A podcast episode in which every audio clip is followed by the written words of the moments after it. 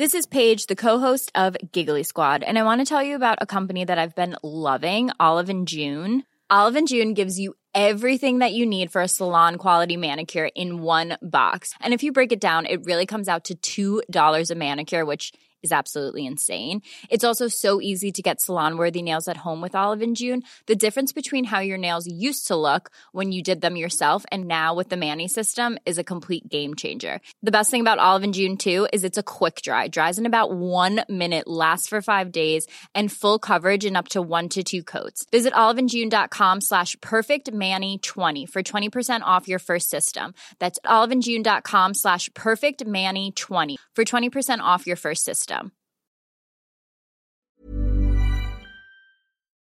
Yes, there was, because this week marked a year since Cyclone Gabrielle tore through, causing widespread damage to farms and orchards. A year? How are people getting on now? Well, devastated but not defeated is how one wine grower is describing the situation. Last February, metres of floodwater ran through Linden Estate in the hard hit Esk Valley. Silt covered six hectares of grapevines and tore through its cellar door. Business manager Olivia Walding Karaitiana says the damage was horrific, but things look a lot different now. Those other six um, hectares worth, we were able to dig up by hand each of the vines and we were able to save all of those. So at the moment, I'm looking out to what a year ago I would have looked out and it would have just been completely covered in silt. And now I'm looking at green, luscious pinotage and syrah. So it was a very, very hard job, but we we dug all of these vines out by hand and they're basically all operational again for a, a great 2024 harvest. Miss Walding Karaitiana says they rebranded 27,000 bottles of wine that were damaged in the cellar to Survivor Wine, the last bottle of which they sold this week.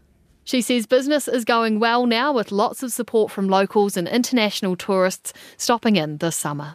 So there's a sense of healing a year on, yeah? There is, for some, yes. Max Tweedy, who farms sheep and beef on Kokopuru Station near Tūtira, says the scars left on the land from Cyclone Gabrielle are starting to heal. The farm was battered by the cyclone, cut off by road, the power went out, and enormous slips took out fences and water systems. Mr. Tweedy says a huge amount of work has gone into restoring the pasture over the last year. Hawke's Bay is, is healing. Um, the country, especially in our district, looks a lot better. You know, the the uh, the tails of the slip of grass and, and pasture and look, um, that's happened. All that's been natural, so that's that's better than it was anyway. Mr. Tweedy says it will take about five years to get back up and running like they were before the cyclone because they can only fund a certain amount of repairs at a time. Yeah, funding repairs must be a, a big burden.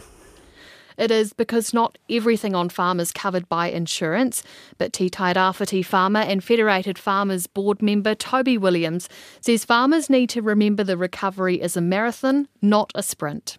Farmers are making a start, you know, and the way we look at it, and after we said after the storm, it's really we're looking at a marathon. It's just, this isn't a hundred meter sprint where you're going to be in and out, you're finished, you know, in, in five minutes. It's going to take for, for most farmers it'll be three or four years, and for some farmers it'll be up to a decade before they're back to where they were pre-storms. Mr. Williams says if signals that interest rates will rise again eventuate, it would be detrimental for the region. It's pretty fragile, you know. I think, you know, talking to, it doesn't matter who, who we talked to, some cropping guys last night, and, they, you know, everyone's sort of teetering. You know, ANZ, I think, came out last week talking about maybe potentially two more rate increases this year. The last thing we need is interest rates climbing higher. Interest payments on for farmers and for the primary sector are are crippling at the moment, especially with low pricing. So finding some people will probably get through to, towards the end of this financial year and decide it's not worth carrying on farming and, and sell up, we think. So are insurance claims being settled? They are. Rural insurer FMG has paid out more than $260 million in claims. That's for Cyclone Gabrielle and the Auckland anniversary weekend floods.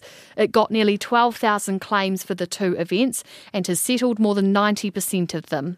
There were 2,700 claims for residential dwellings, nearly 2,300 claims for farm buildings, and 632 claims for fencing. Well, it's good to hear things are getting done. And in other news, it's been a good week for dairy farmers. Fonterra lifted its Farmgate forecast milk price for this season by 30 cents to a new midpoint of $7.80 a kilogram of milk solids. That's thanks to rising global dairy trade prices and stronger demand from the Middle East and Southeast Asia. Federated Farmers Dairy spokesperson Richard McIntyre says it means many farmers will now break even this season. This is great news for um, for Fonterra, and it will also put pressure on um, on other processors to follow suit. Um, from a dairy farmer's point of view, like you know, Fonterra farmers will be walking around with an extra spring in their step this morning um, after getting that news. You know, we'll remember back to the, the dark days of August during calving when the milk price just kept on dropping and farmers were scrambling to try and manage cash flows and try and find enough money to pay their bills um, throughout the year. So, you know, this is obviously quite a significant, a significant recovery, which will take a lot of pressure off Richard McIntyre says the Lifton forecast shows promising signs for next season as well. The dairy season runs through till the end of May, and Fonterra will announce the final price it will pay to farmers in September. And it's been a bumper summer for fruit and veg. It has. Superb is the word being used to describe the quality and volumes of New Zealand grown fresh fruit and vegetables this summer. Jerry Prendergast from United Fresh says it's peak melon season at the moment and the quality's really good. They're growing outdoors in New Zealand. They're growing in the perfect conditions at this time of the year, weather conditions. For melons, it has been superb. Melons love dry weather. They don't like having any water at all. So the drier it is, for melons, the better. And if we think and cast our minds back to this time last year, with the kind of wet conditions, it was an absolute disaster with melons because you constantly had rain coming through affecting the issue. He says Central Otago has had a great stone fruit season and the Kumara harvest is now underway in Northland, which is showing a lot of promise after a disastrous season last year due to Cyclone Gabrielle.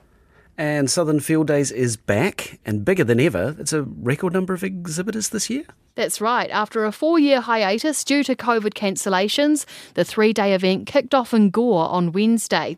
Southern Field Days chairman Steve Henderson says there are more than 800 exhibits on display with lots of new technology and innovation. I think it's reasonably significant this year the fact that we can run it, um, it's a full house, and it just gets exhibitors back, the public back through the gates and a lot of the public that you talk to is um, reasonably, you know, they've, they've, almost been disconnected for a while, and then Southern Field Days does bring them back. They almost talk to their neighbours at the Southern Field Days, so a lot of guys and girls haven't caught up with a lot of people for a lot of times, and I think that's that's going to be the biggest thing that comes out of these field days, along with people catching up with exhibitors and actually buying and purchasing. But it's more of the network and catch up these field days.